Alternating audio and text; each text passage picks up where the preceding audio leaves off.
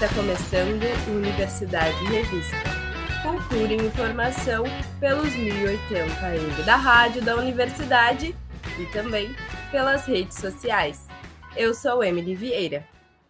Com o objetivo de levar conhecimento sobre a vida marinha, o projeto Mar de Brincar lançou o ano passado o livro lúdico Mar de Brincar, realizado com parceria da Fumbil Através da ONG Germars, o projeto lançou recentemente um e-book como desdobramento do livro.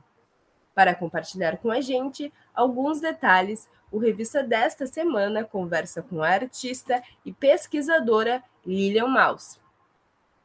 Então, né, primeiro eu queria te agradecer muito por ter aceitado o nosso convite. É um prazer, Lilian, muito obrigada. Imagina, eu que agradeço o espaço e eu estou super entusiasmada aí também com, o domínio do, do, né, da cultura, URGS barra cultura, dessa ideia de centralizar tudo no portal e desdobrar em rede social, criar espaços também para produção artística que a gente faz dentro da universidade, enfim, porque faltava né, um espaço assim.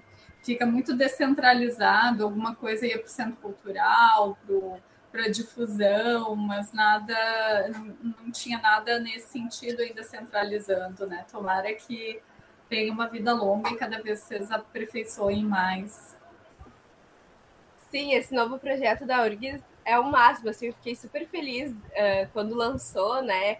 Eu tive uma amiga que trabalhou na produção de todo o site, enfim. E é bom porque ali não tem muita burocracia para encontrar. Tudo que é produzido de cultura se encontra ali super fácil então vai ser muito mais fácil para esse material que é produzido dentro da universidade chegar nas pessoas, né? Sim, desdobra, ali centraliza, né, para todas as redes. Sim, então vamos à entrevista, né? Da início a nossa conversa, eu queria que tu contasse pra gente de onde surgiu a ideia de criar o projeto Mar de Brincar. Bom, a paixão pelo mar e pelas águas é antiga é, todo o meu trabalho artístico ele é muito voltado para essa relação entre arte e natureza, é, dentro de uma perspectiva de pensar não só as relações do homem com o espaço natural, né, esse cultivo da paisagem, mas também o cultivo das relações para manutenção né, e para preservação ambiental. Então, graças a isso, uma série de encontros se deram meio por acaso, entre aspas, é, porque eu comecei a colaborar já tem uns é, cinco anos, mais ou menos, com uma série de biólogos em função da natureza do meu trabalho. Principalmente isso começou com a minha pesquisa de doutorado, lá em 2012 ainda, e ela foi se desdobrando. Então, um biólogo me levou ao outro, e foi surgindo essa relação, né, que a gente, embora tenha casos pontuais dentro do departamento de artes visuais, uh, ainda são muito pontuais, né? É uma área bem pequena dentro do Instituto de Artes, porque os interesses são variados, né, nesses diálogos. E o meu interesse em especial é com uh, a biologia e não só, né? Tenho trabalhos também com outras áreas que envolvem direito, enfim. Eu adoro, na verdade, uh, como um jornalista, eu acho que também acaba se especializando numa área, mas gosta do diálogo com o diferente para ir aprender, aprendendo coisas do mundo, né, e ampliando a sua percepção de mundo. Eu acho que o artista, quanto mais ampliada essa visão de mundo, mais uh, uh, quanto mais ele enxergar um sistema de relações entre os campos de conhecimento e entre as sensibilidades, né, desse público que é tão amplo da arte, né? Afinal de contas, a arte atravessa todo mundo e é um belo campo para extensão, né? Uh, a gente vai uh, estreitar esse diálogo com a comunidade e ampliar o espaço da arte, né? Essa é minha ideia sempre. Então, a partir dessas experiências, uma pessoa foi me levando a outra e eu caí uh, nesta ONG, então, né? Uh, que é uma ONG, que é um grupo de estudos, na verdade, é, é, fez 30 anos o ano passado, e graças a esse, essa data comemorativa, se também investiu o tempo e, uh, né, e espaço para pensar ações que disseminassem esse trabalho que vem sendo construído pela GEMARS há 30 anos, né? Seja em pesquisa como extensão também através da ONU. Bom, enfim, dito isso e mais uh, com, né, por conta do meu trabalho envolver sempre as águas do litoral em especial, porque eu tenho meu ateliê artístico em Osório, que é a mesma cidade em que tem a estrutura que comporta o ERGS, por isso o livro também é editado pela UERGS, uh, que utiliza, né, tem uma parceria com a URGS aí, nesse campus do litoral também, para usar a estrutura. E aí foi graças a essa parceria uh, entre professores da URGS, da UERGS e profissionais biólogos do GEMARS, né, ex-estudantes também, que eu incorporei a, a, a, pesquisa né, e ao, ao projeto, uh, que a gente conseguiu fazer esse, esse projeto. E aí me perguntaram, né, inicialmente, porque eu tenho um histórico já de participação em outros uh, programas e uh, de ter lançado já vários livros também, né? Ele tinha muita vontade de fazer um livro. E uh, eu disse, tá, vamos fazer um livro, mas a gente tem que definir o público desse livro, né? Quem vai ser o público? E eu acho que nada melhor do que as crianças para a gente investir, sabe? Porque aí tanto o cientista uh, se permite ser um pouco menos, uh, como é que eu vou te dizer, técnico, né, uma linguagem um pouco mais acessível, quanto o artista também se permite soltar mais e, né, e lidar mais com a imaginação, porque a ciência ela tem muita imaginação, mas existe um rigor de linguagem muito grande. Se a gente for falar com as especialistas, é um tipo de linguagem, se a gente vai falar com o público leigo, outro. Então, graças a esse encontro, entre, uh, principalmente, né, equipe estrutural, que sou eu, Lilian Maus, o Paulo Henrique Otti, que é professor também da UERGS e biólogo, doutor, enfim, uh, e o Federico Sucunza, que é um biólogo também, doutor lá do GEMARS, a gente, graças a esse diálogo entre a ciência, a partir dessas três cabeças, que a gente conseguiu executar esse projeto, então eles aceitaram essa minha sugestão de fazer com um público-alvo focado nas crianças e, sobretudo, uh, para crianças da rede pública. Então, a gente fez um livro que funciona como um material pedagógico e também como livro lúdico para uh, para a pessoa em casa, né, os pais e os filhos terem essa experiência. Como a gente foi tocado pela pandemia, também se fez adequações ao espaço digital anteriormente não previstos, mas a gente foi todos foram pegos por essa situação, então a gente fez uh, uma tiragem impressa de mil exemplares, contempladas pelo Funbil, uh, que é o Fundo de Biologia, né, e, e, que a gente teve aí, então, um patrocínio, por isso a gente conseguiu fazer distribuição gratuita, e, por outro lado, a gente desdobrou o livro em, em dois, duas experiências digitais. Uma delas é o e-book, que centraliza tudo, e que depois eu te passo o endereço aqui no chat. E o outro é o próprio joguinho que está incluído né, dentro do, do e-book, mas que funciona no celular e que é uma maneira digital de experimentar o folhear do livro que não dá para fazer sem o livro, né, impresso. Então a gente acabou adaptando essa ideia para fazer uma programaçãozinha de um joguinho que foi programada pelo uh, Guilherme Leon. E eu tenho, assim, uh, muito orgulho dessa equipe, porque ela é formada por ex-alunos do curso, que foram ou meus orientandos de pesquisa, de extensão, ou de uh, graduação, né? ou então alunos ainda, né, no curso, assim, são duas alunas do curso e uma parceria também com a Aline Nunes, que é, é que é professora na FACED. Ali, ela é uma professora do Instituto de Artes, mas é, das aulas é, normalmente ali na FACED, porque são aulas voltadas à licenciatura. Então, eu pude associar o bacharelado e a licenciatura dentro da experiência desses alunos, né? Tinham alunos e ex-alunos dos dois uh, cursos, porque eu gosto de juntar todo mundo das diferentes áreas, diferente de algumas uh, linhas de pesquisa que gostam de restringir uma coisa muito específica. Eu gosto da pluralidade, porque eu acho nisso, nesse diálogo, a gente ganha muito sempre, né? E trabalhei em parceria também com a Louise Canefuco, que se formou há muitos anos já no, no Instituto de Artes. Eu tive, uh, em algum momento, eu cruzei com ela, não enquanto estudante, eu já estava formada, mas uh, na vida artística, assim, né, no, no, no, circuito da arte. A gente trabalhou com uma galeria comum, uma época. Uh, e então ela hoje mora no Porto, está aqui temporariamente no Brasil de novo, agora, recentemente chegou de novo, né? A gente pode se reencontrar mas ela estava muitos anos trabalhando em, no, no Porto, em Portugal. Então a gente fez esse diálogo das ilustrações. Então tem algumas ilustrações, a maior parte são minhas, mas eu tenho a colaboração da Louise também, que é uma grande designer, ilustradora e também artista. Então acho que é, eu fico muito feliz assim com todo esse diálogo. Tem a parte técnica de biologia, o livro, né? Que foi amplamente revisado aí pelo professor Paulo Ott, pelo Federico especialmente pelo Paulo, né, nos, nos, uh, nas fichas técnicas dos animais, e temos aí as oficinas que a gente ministrou também no formato de videoaula documentadas dentro desse e-book.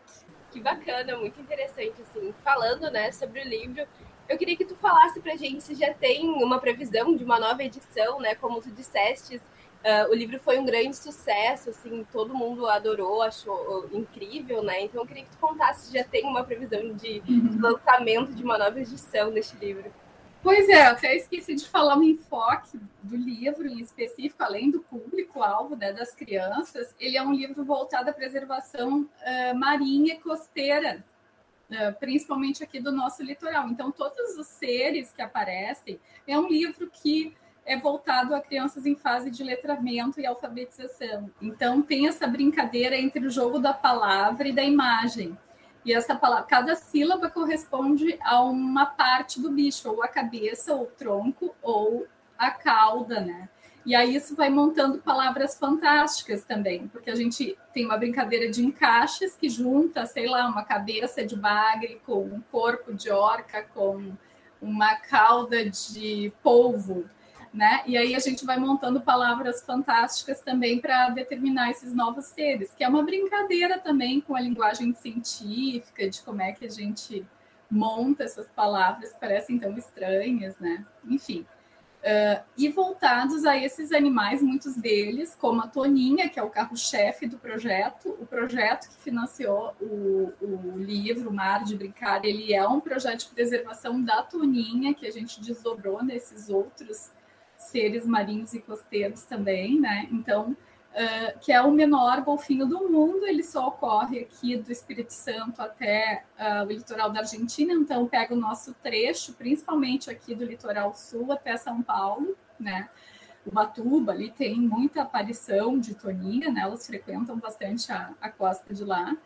Uh, e em função disso a gente conseguiu né, contemplar todo o projeto. Então vocês vão ver que é uma recorrência ali da, da Toninha, tanto na alfabetização, na, na parte do mar, uh, do, do, do, alfabeto, né, uh, Marim, que é o, o, início do livro, como lá no final, que a gente tem a metade do livro também, que são paper toys, são brinquedos de papel para a criança recortar, colorir, montar os seus bichos e contar histórias com esses bichos. E a gente fez um pequeno levantamento também de lendas, como a lenda do linguado e outros, né, que são recorrentes aqui para a comunidade pesqueira do nosso litoral.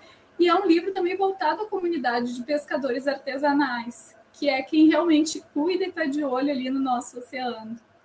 No sentido que não existe preservação sem pensar uh, na relação do homem com essa paisagem, né? no caso, o mar ali e as lagoas costeiras. Se a gente não engajar os pescadores artesanais que dependem dessa, desse sustento, né? a gente não tem como saber nem o que anda acontecendo, né? Porque o grande impacto não é dos pequenos pescadores, o grande impacto de, uh, de desertificação, né, do solo aí marinho, no sentido de que as redes, as grandes redes de arrastão detonam, né?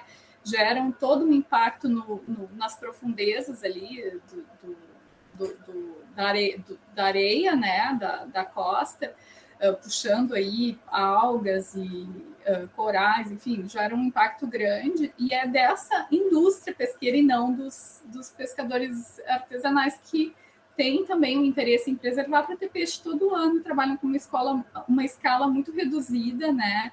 De pesca muito menor, então impacto muito menor, e, e são os grandes auxiliares aí dos, dos, biólogos e dos GEMARs nesse programa de preservação, né? Inclusive, eles têm um programa para de testagem da rede lá para ver o fazer alguns testes para ver como a toninha pode escapar das redes. Uma delas é colocando garrafas PETs uh, amarradas a essas redes para ela poder emitir o som e voltar através do vácuo ali das PETs, né? Ela consegue criar um obstáculo e visualizar melhor as redes, então ela consegue escapar. Essa foi uma das pesquisas realizadas paralelas ao livro. Então, uh, esse diálogo ele existe. O livro também foi distribuído para a comunidade pesqueira, principalmente de Torres e Passo de Torres, que é onde a Gemar tem sede né?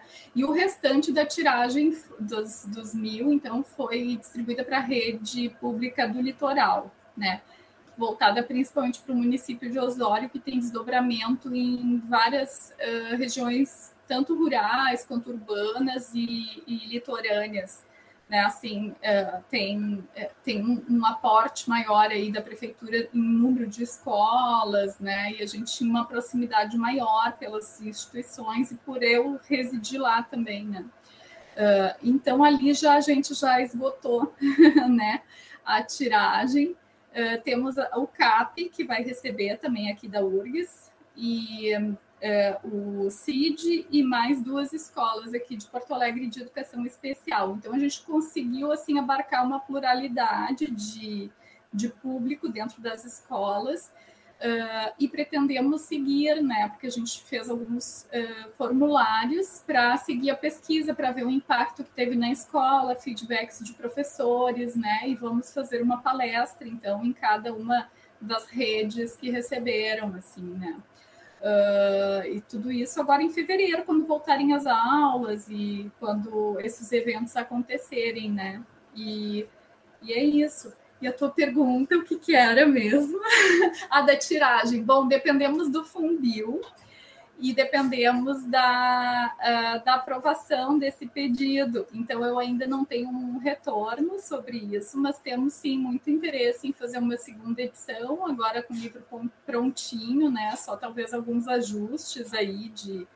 Uh, sempre passa na revisão alguma coisa, né? Então a gente pode ajustar algumas coisinhas ainda na edição.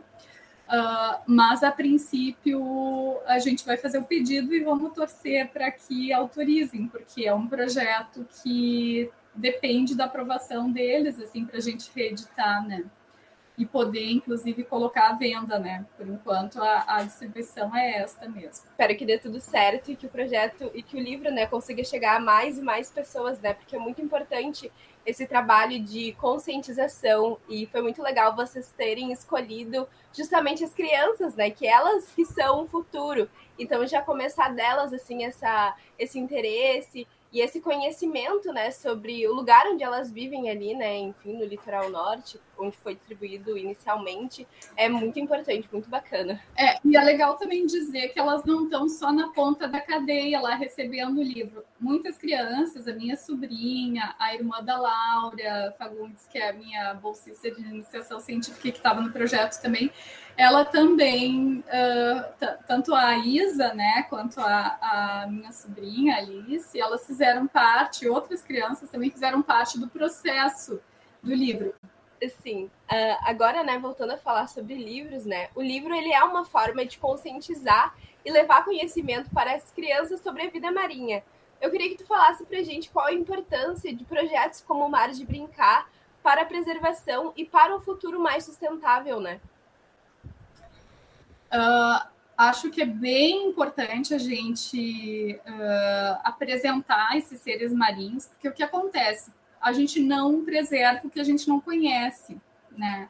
E, e, a partir dessas ilustrações, bichos que dificilmente a gente veria, porque, por exemplo, o, a quiméria, ou peixe-elefante, ele é um peixe pré-histórico, assim, é um peixe muito antigo, dos mais antigos do oceano, que frequenta a nossa costa, mas ele fica lá no fundo do mar, muito inacessível, né, para quem, uh, em mais uh, profundidades maiores, né, então, para quem só navega ali na costa, não consegue enxergar, né? E esse é o grande mistério do mar. Alguns tem, vão ter medo do mar em função disso. E principalmente agora, a gente está na década do oceano, né? Batizada assim pela ONU no, no, ano passado. Então, a partir do ano passado, daqui a 10 anos, até uh, 2030, portanto, a gente está na década do oceano, que enfoque todo é na preservação das águas, que vai ser o nosso bem mais problemático. Já vista aí as nossas secas, né, as estiagens que estão por aí, esse calor absurdo, uh, frios absurdos em outras regiões, né, esse desbalance, e mais a questão de que, porque a gente não está em contato direto com essas águas, ou não enxerga, tem muito lixo dentro do mar e, e, e no fundo do mar. Inclusive, nessas, esses restos de rede que também são um resíduo, eles incorporam aí garrafas, plásticos, de tudo, né? Uma tartaruga, por exemplo, uh, frequentemente engole plástico e acaba morrendo em função da ingestão de, de sacolas plásticas, canudinhos, tudo isso que a gente tem visto que, que começa a ter mais campanhas, né? Então, por isso mesmo, a gente precisa olhar para essas águas, né? Porque não é que nem o solo, que é um pouco mais acessível ao ser humano, né? A gente enxerga e também as profundezas do solo a gente também não enxerga, né? Então, todo esse trabalho das minhocas, dos fungos, das raízes das árvores, a gente não está vendo, né, a olho nu. Então, as, as, ilustrações, elas dão a ver aí esse ambiente todo que é inacessível. E hoje em dia, com a GoPro e outras câmeras aí subaquáticas, fica muito mais fácil a gente ter esse repertório ilustrado. E nada melhor do que o livro, né? Uh, e um livro aí feito por professores universitários, com todo o aval né, da ciência também, de ter precisão nos conteúdos, né? Não é algo que tu simplesmente está ali na internet, que tu não sabe a fonte, tudo, né? Uh, faz com que essa, essas informações tenham sido muito lapidadas, né? E, e, que traga aí o que há de mais atual dentro dessa fauna que a gente selecionou, né? As informações básicas mais atualizadas e revisadas por esses técnicos, né? Que trabalham só com esses seres. Então, uh, através da arte e da ciência, a gente cria um diálogo aí que além de divertido, é de fato um, um, diálogo que propicia o conhecimento e mais aprofundamento em todo esse conteúdo, né, que nos é tão caro. E mesmo para quem não está morando exatamente na praia, né, na costa, as águas têm aí um papel fundamental, né, em, termos climáticos e de ecossistema também, né. E o Rio Grande do Sul é um estado extremamente aquoso, né, com muitas reservas aí de lençóis e de lagoas. Né? A gente tem um, um maior lagoa aí de água doce, então uh, mesmo as principais reservas, né, uh, de água potáveis do mundo estão em território brasileiro. Então acho que sim, a gente precisa olhar para as águas e precisa preservar todo esse ecossistema e esses animais, né, que são uh, tão cativos, simpáticos e uh, curiosos também, né? Sim, muito bacana. Uh, você falou, né, da importância, né, que o livro ele é um livro feito por pesquisadores, por, por professores. Enfim, eu queria que tu falasse um pouquinho sobre a importância também de haver incentivos, né, para que esse trabalho ocorra. Sim, esses recursos normalmente vêm, né, Emily, de contrapartida social de empresas, às vezes petrolíferas ou outras empresas que precisam estimular para dar esse balanço, né, com as suas ações de impacto e proporcionar também o outro lado, que é o desenvolvimento uh, social e, e a preservação ambiental então é até um pouco contraditório da onde vem o patrocínio, né? No sentido de que é um patrocínio que é uh, legislado, então elas são obrigadas a investir nisso, e graças a, a essas leis de, de, preservação é que a gente consegue, né? A gente está vendo agora também atualmente uma grande virada nas facilitações de licitações, um momento muito difícil para trabalhar com todas as áreas, né, em função da pandemia e da nossa crise política, né,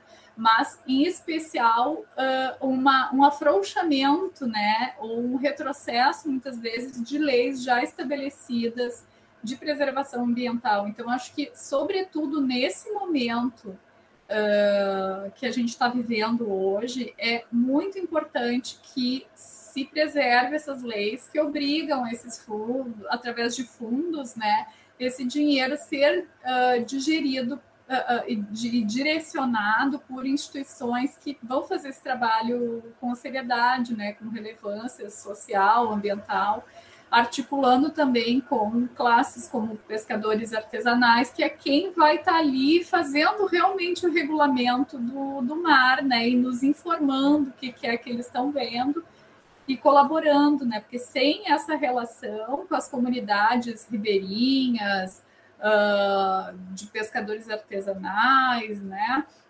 A gente não tem como falar em preservação, né? Então, isso também vem, isso é importante dizer que essa, esse fundo né, permite, uh, no caso Funbil, que essas comunidades tão vulneráveis uh, ganhem não só em conhecimento, mas em autoestima, porque na medida que lá a criança, nas escolas, reconhecem é, esse profissional que é o pescador, que a gente trouxe também nos Paper Toys a figura do jangadeiro, né, que não é tão presente no nosso litoral marítimo, mas Uh, existem relatos históricos aí, né, de, de, do uso da jangada, principalmente pela comunidade indígena, né, há séculos atrás, nas nossas lagoas. Uh, é, é, com certeza, conhecendo isso, a gente valoriza muito mais, né, esse trabalho duro aí do pescador. Que bacana, muito bacana, Lilian.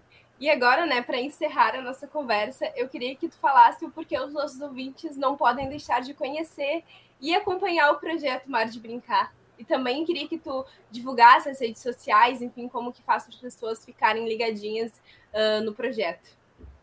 Ah, tá bom.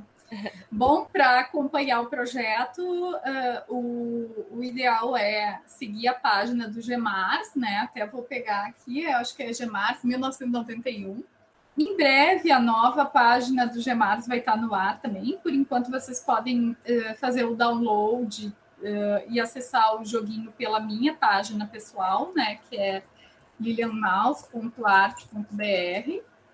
E também no meu Instagram estou sempre divulgando aí novidades, oficinas. Em breve a gente deve reabrir aí algumas oficinas uh, para uh, confecção dos, dos brinquedos não só dos brinquedos de papel que são voltados para o público infantil, mas também das uh, feltragens que a gente faz, né? Então, são uh, é, bichinhos aí, esculturas uh, de feltro, né? Bordadas e costuradas à mão.